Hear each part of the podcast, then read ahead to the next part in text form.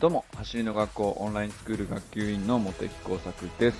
普段は国立研究開発法人海洋研究開発機構の気象学者として研究論文を書いたり本を書いたり学会を運営したりしている45歳のび盛りです。今日はレベル5インストラクターモテ作爆誕でございます。ありがとうございます。というですね、まあ今日ね、インストラクター講習受けてきました。そのご報告をですね、したいなと思っております。本題に入る前にお知らせをします。走りの学校 YouTube チャンネルでは毎週月曜日、水曜日、金曜日の20時に最新のスプリントテクニックの習得方法やおすすめのフィジカルトレーニング、ストレッチやウォーミングアップに有効なメニューを出し惜しみなく紹介しております。現在、チャンネル登録者11.7万人でございますけども、まだまだ伸び盛りですんで、皆さん、あの、お願いします。マジで。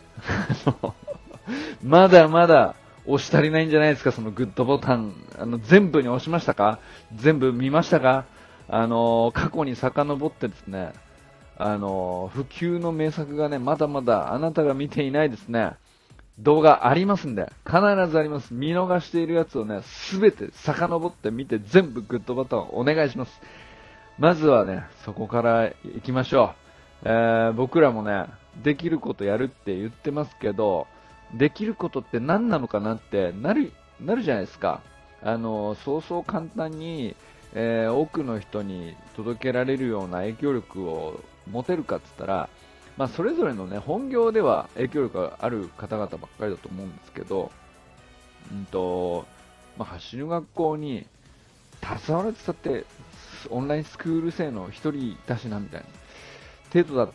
とか、まあ、この程度だしなとかっていろいろあると思うんですけど、できることあるじゃないですか。グッドボタン押せますよ。そしてですね、あのー、シェアボタン押せますよ。だから2回タップするだけで、えー、影響力発揮できるところあるじゃないですか。それが1人でも増えるかもしれないし、もし仮に1人も増えなかったとしても、やったっていうことが大事なんで、ぜひよろしくお願いします。ありがとうございます。もう、あらかじめ言っときます。ありがとうございます。はい。ということでね、今日はね、あのー、昨日もお知らせしましたけども、レベル5インストラクター、モテ作爆誕でございます。ありがとうございます。いやー、おめでとうございます。私、1年ほどかけまして、えー、ちょうどね、1年前に普及員、レベル1のアシスタントインストラクターっていうね、処方の処方の部分ですけど、まあ、そこの講師を受けまして、まあ、それからね、えー、間が空いたり、えー、いろいろしましたけど、まあでもね、結果的には、うんと、いいペースで受けられたんじゃないかなと思っています。これはね、レベル2を受けたのが4月ですかね。えー、去年の11月、10月、えー、レベル1で、そこからちょっと半年空きましたけど、4月にレベル2を受けました。で、レベル3に入ったのが9月か。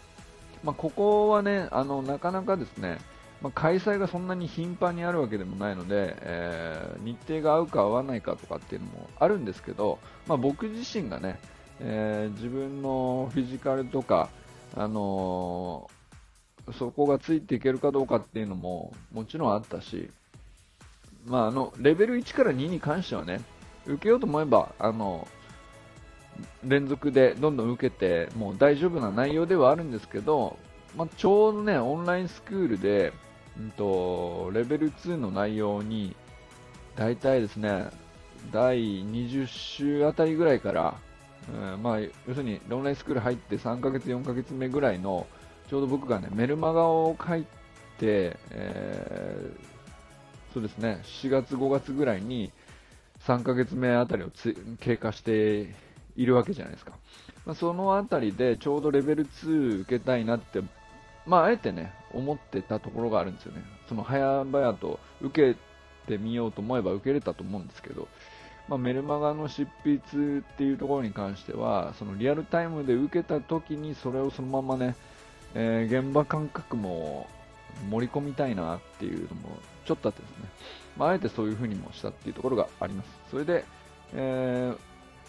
まあ、その後レベル3に関しては、うんとまあ、ちょっと夏場はですね全国ツアーとか大きなイベントが他にもいろいろあったんで、まあ、なかなか開催がなくて9月になったっていうところなんですけど僕にとっては結果的にね、あのー、改めてレベル1、2までのちゃんと復習をしつつフィジカルを維持しつつっていうですねコンディションを作ってっていう、まあ、その間を取れたので、まあ、僕は良かったかなと。で3の後に関しては3、4、5っていうのは1ヶ月おきにっていう感じだったんですけどここはね逆に連続しててよかったです。僕はとっても連続しててよくて、うんとまあ、今日ね無事レベル5インストラクターになれましたと。いうことなんですけど、まあ、レベル5のインストラクター講習っていうのは結構内容いろいろあるんですが、まあ、レベル4までと一番違うのはあのレベル1の内容をちゃんと、えー、通してですね人に教えるっていう実技が入るんですよ。で要するに自分ができるだけじゃじゃなくてでやってみるだけじゃなくて人から聞いて教わってですねあのー、やってみてください、こうですっていう風にやるだけではなくて、実は今度は教える側に回るっていうですね、ここがめちゃくちゃ重要なところで、で、しかもですね、あのー、レベル5を受けた人はもう、うん、と普及員講習会というか、まあ、レベル1の内容を、えーと教えるインストラクターっていう位置づけなので、もうじ現場に出ていける立場に、えー、事実上なるわけなんですけど、そうするとですね、まあ、あのー、みんなね、内容は分かっているんですよ。で、実技も素晴らしいです。で、デモンストレーションっていう意味では、みんなちゃんとできるんですよ。で、これを伝える時の理論的なバックボーンというか、あの、裏付けですね。ここがどれくらいあの説得力を持って伝えられるかというところがめちゃくちゃこう重視されるというかそういう内容になってるんですね。でで単にですね説明をできればいいのかっていうと説明できれば伝わるかっていうとそうじゃないじゃんっていう話なんですよね。で走りの学校はあのいろんなとこで書いてますけどあくまでですねあのインストラクターになる人っていうのはできればいいんじゃないし説明できればいいんじゃないしそうじゃなくてちゃんと教わる側の相手の立場にどこまで深くうん寄り添えるかそこがめちゃくちゃ重要なんですねあの走り革命を起こすときに一方的にこうこれ見よがしにですね理論だけを振りかざしてしまうっていうのは絶対革命起きないんですよ。なぜなら共感されないし信頼してもらえないんで。でそれではあのやっぱり他にある手法とかノウハウとかと何も変わらないと思うんですよね。でそうじゃなくてもう根幹が何が違うのかっていうのは僕はここだなと思ったのはやっぱり学びたいと思っている側が中心で主役でっていうことなんですね。教えるインストラクター側は中心じゃないんです。そこを吐き、まあなんていうか、履き違えるとまで言うと言い過ぎかもしれないけど、少なくとも走りの学校では、あの、講師とか、インストラクターとか、そういう立場の人は、あの、主役じゃないんですね。主役じゃないんです。主役のように、えー、基本的にみんなは見てしまうと思いますし、まあ、それが自然だと思いますけど、教われる側の立場としては、リスペクトを払うっていう意味でね、当たり前だと思うんですけど、だけど、そう思われているからこそ、教える側は、うんと、なおのことを何に配慮すべきかって言ったら、自分が主役じゃないと。学ぼうとしているその人が主役なんだということを何よりも強く決めた上で伝えようとするっていうことがもう大前提なのでこれをもう何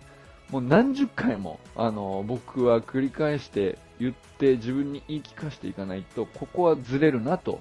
思ったのでめちゃくちゃ重要なところだなと思ったんですよね。でここがですねあるかないかそして固まっているかどうかでこの後のいろんな手法とかえー、ノウハウはあるわけなんですけど、その伝える時のね、ノウハウってあるわけですよ。で、なんだったら、まあ、一般的に言う PDCA 的な、あの、ものあるじゃないですか。えー、計画立てて、えー、実行し、ね、検証して、うーん、そうだな、プラン、PDCA だからア、クションか。そうだね。えっ、ー、と、改善するってことですよね。で、それって、うんとまあ、手法としてはあの強力だしあの必ずやらなきゃいけないことなんですけどそれをですね学習者が中心であるという前提の上でやってるかどうかっていうのは全然違う話になっちゃうんですよね。えー、あくまでこうインストラクター側が説明伝えたい、伝えたい、伝えたいばっかりになった上での PDCA っていうのは本当に空回りしてしまうんですよ。でどうしてかっていうと、えーと、検証のところでや結局、えー、正しく評価できないんですね、自分のこと、自分の伝え方が、えー、どこが改善すべきなのかっていうポイントが見えてこないんです、相手のことに寄り添っていない状態では、絶対にその PDCA の PD までは、まあ、できたとしても、えー、C と A が、あの全く見当違いのことをやってしまうっていうことになると思うんですよね、結局のところま。そういうことで、どちらかというと、本当に必要な PDCA、計画、実行、評価、改善みたいなサイクルっていうのは、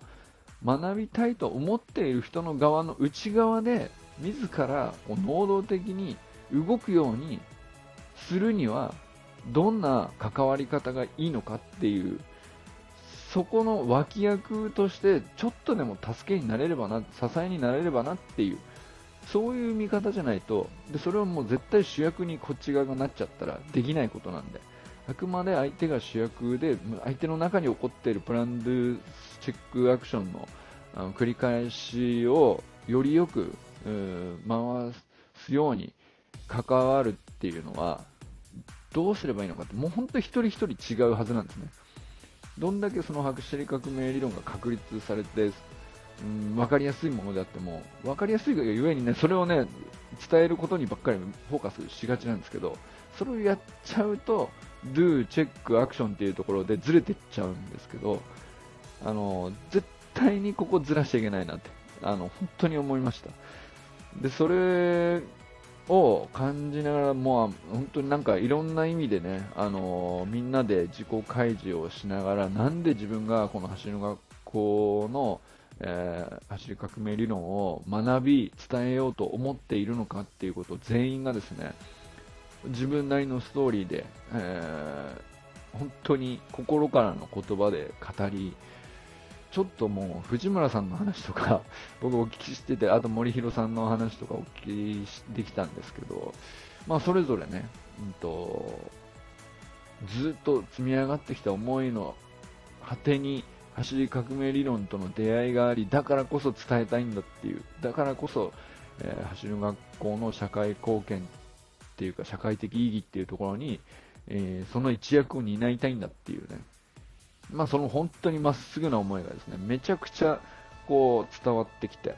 本当にそのまっすぐな思いを聞いてるとあのー、ちょっとねもう本当藤村さんの話とか森弘さんの話とかは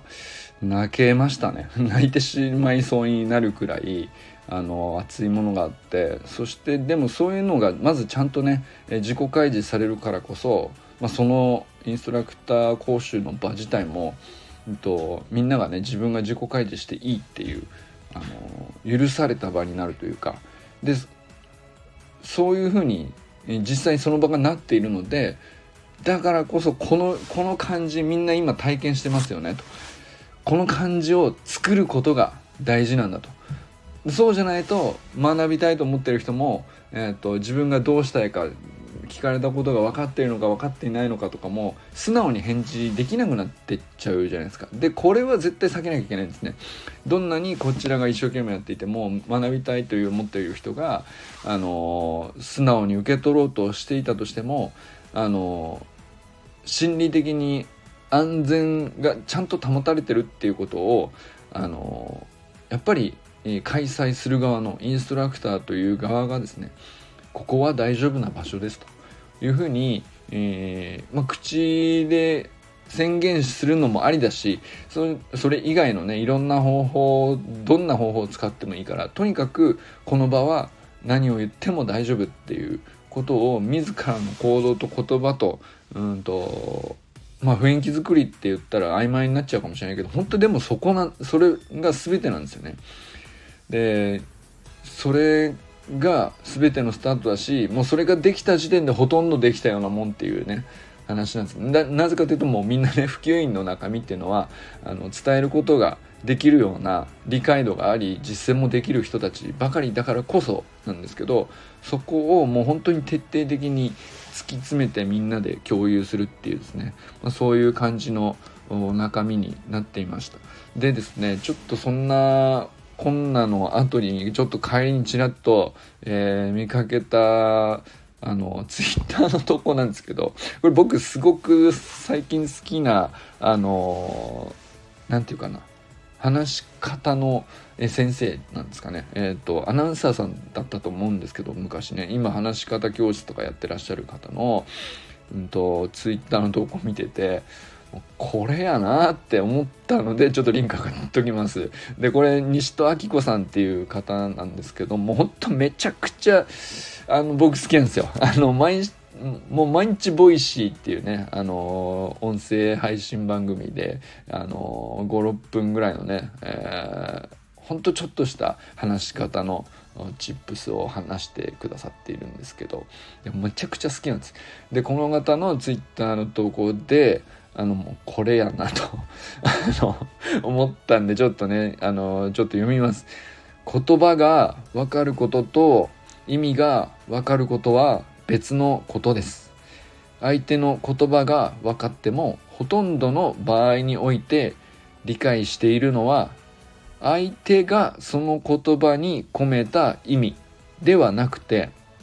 自分が受け取ったその言葉の意味です。ここに理解のギャップがありますって書いてあるんですよ。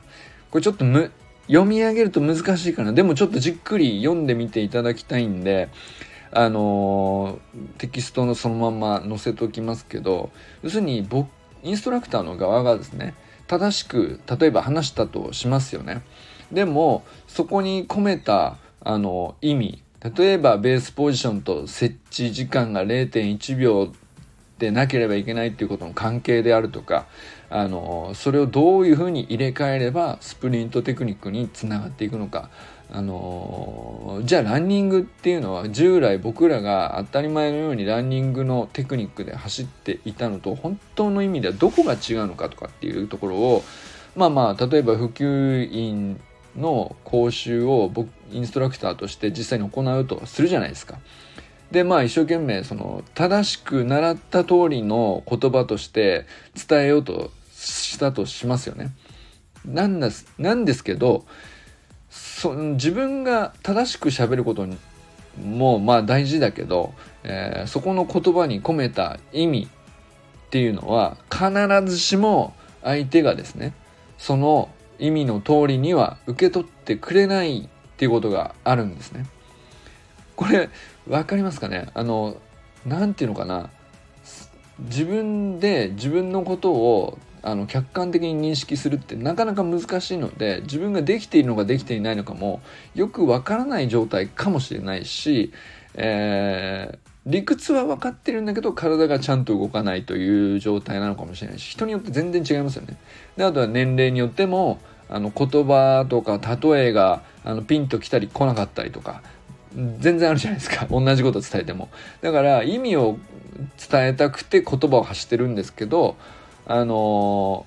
ー、その意味の通りに相手が受け取ってくれているかどうかっていうのはギャップが往々にしてあるわけなんですよ。でこのギャップに気づけるかどうかっていうのはあのインストラクターがですね伝えたいことを伝えているだけでは絶対に気づけないんですよ。これ絶対です。あの相手に寄り添って相手の立場で相手が中心だっていうことをもうめちゃくちゃあの気にしていたとしてもまあ何割も分かっていないんだなっていうぐらいじゃないと、まあ、それぐらいの前提に立っていないとほとんど気づけないと思います。そうするとうんと、伝えれていないという、うかお互いにとって、えーハッピーでない結果に、あの、なる可能性っていうのが、なかなかの確率で出てしまうんですよ。まあ、100%そうとも限らないけど、まあ、運が良ければ伝わるかもしれないですけど、あの、場所によって、相手によっては伝わっているかもしれない。その、あ、とあるちゃんとした説明をしさえすれば伝わるということが起こるかもしれないんですけど、それは実は偶然であって、あのどんな相手であっても、どんな場所であっても、どんな、あの環境の条件であっても風が強いとか雨がちょっと降り始めているとかいろいろありますよね。で相手のコンディションもいい悪いいろいろあるでしょうし、えーフィジカルのねレベルとしても疲れてるとか絶好調とかいろいろあると思うんですよ。それによってあのどういう意味に伝わるかどうかに関して相手がどういう意味としてちゃんと受け取ってくれたか自分の込めた意味と本当に一致するかどうかってあのこのこのプランドゥチェックサイあのアクションのサイクルっていうんですかねここを回せないと本当の意味での PDCA じゃないと思うんですよね僕インストラクター側に対してみれば。ででそこを回すためには学習者が中心でなかったら絶対に回らないじゃないですか。できないですよね。相手が分かってくれたかどうかがチェックの対象なんで相手のが中心にならない限りはここの正しいチェックとして、えー自分本位であったら絶対に正しいチェックはできないんですね。でこれはめちゃくちゃ本質的な話で、えー、なんだったらですね僕が今日終わってから森弘さんとかとちょっと一緒にこう「いやいい内容だったね」って言いながら話してたのは森弘さんとかはね、あのー整体師さんとしてこう個人営業で開業されてるんであのめちゃくちゃピンときてたと思うんですよね。要するに人と人を相手にして人に喜んでもらって、えーサービスをしてっていうことをやることの根本的な基本がまあこれですよねという話なんですよ。ここからずれてしまったらあの例えば、えー、整体師さんだったらねあのマッサージすることはあの覚えればできるかもしれないですよ。まあ、なんだったらいろいろ器具もあるかもしれないし、あのある程度の、うん、効果を与えて、えーまあねサービスとして、えー提供できるってそこはね表面的には何だったらどういう人であってもできるかもしれないですけどじゃ根本的にそれでいいのかって言ったら本当は相手が本当に受け取りたいものは何だったのかっていうことを知らない知ろうとしないと少なくともあのそこに寄り添うってことはできないし改善することもできないしどうすべきかに対してですね PDCA を回すっていうのは絶対にできないじゃないですか。でこれもう本当何に関してもめちゃくちゃ共通してて普遍的なことだなと思うんですよね。まあだからあのーやっぱり突き詰めると突き詰めるとどんなことであっても本質はあのめちゃくちゃ共通するというかあの普遍的っていうのはどういうことに対しても必ず、えー通用するっていうことだと思うんですけどまあ本当にそこのレベルに行き着いている内容でまあ本当になんていうかな熱い、えー3時間だったなと思ってあの過ごすことができました。本当にね受けてよかったな。僕はまああの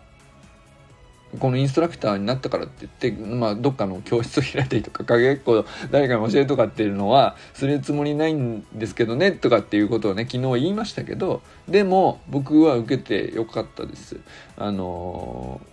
本当にね何だったらそういう目的あってもなくてもなんていうのかな。あのどこの会社でも絶対いるかもしれないよねっていうような内容かもしれないです。人材研修として。あの、本当に。でまあ、リーダーシップ研修っていう風まにまでは振りかぶらなくていいと思うんですけど、まあ、一人の人間としてどんなあ場合であってもね、どんな職業についていようと、必ず必ずその良い人間関係を築いている方がハッピーなわけじゃないですか。でその根元に何がぜなきゃいけないのかっていうか、まあ、ここからスタートすれば絶対ずれないよっていうあの本当のスタート地点だからまあ心のベースポジションみたいなものですよね。そういうところがきっちり抑えられるんで、まあ、その上でねあの基本的なまあノウハウというか対話のための2ステップとかそういうものもあの組み立てられているんですけどでもそれらのノウハウとか、えー、手法とかっていうのは全てあの最初のベースポジションが心の気持ちのねマインド的なベースポジションが抑えられた上で意味が出てくるっていう話だと思うんだ思うんですよね。まあ、本当にそういうところを感じ取れたので本当に素晴らしいあの一日になりました。本当にありがとうございますと言いたいですね。はい。ということで、えー、今日はですねあのモテ作レベル5インストラクターに無事なりました。ありがとうございますと。いうことでご報告をお届けしました。意外と声元気でしょ？あの今日はねあの中身的には思ったより、えー、しんどくない内容だったんですけどずっと喋ってました。めちゃくちゃ喋っててあの要するに教え合うっていうことをやるんですけどお互いねこういう風な伝え方が一番あのしっくり、えー意味としては伝わるかもしれないねとか子供だったらこういう言い方かなとか、まあ、そんなことをねずっとやり取りしていたのでまあ喋り疲れたっていうのはあるんですけど本当に心地いい疲労感であの満足感の高い 一日でしたね。はい。ということでこれからも最高のスプリントライフを楽しんでいきましょう。 Vamos!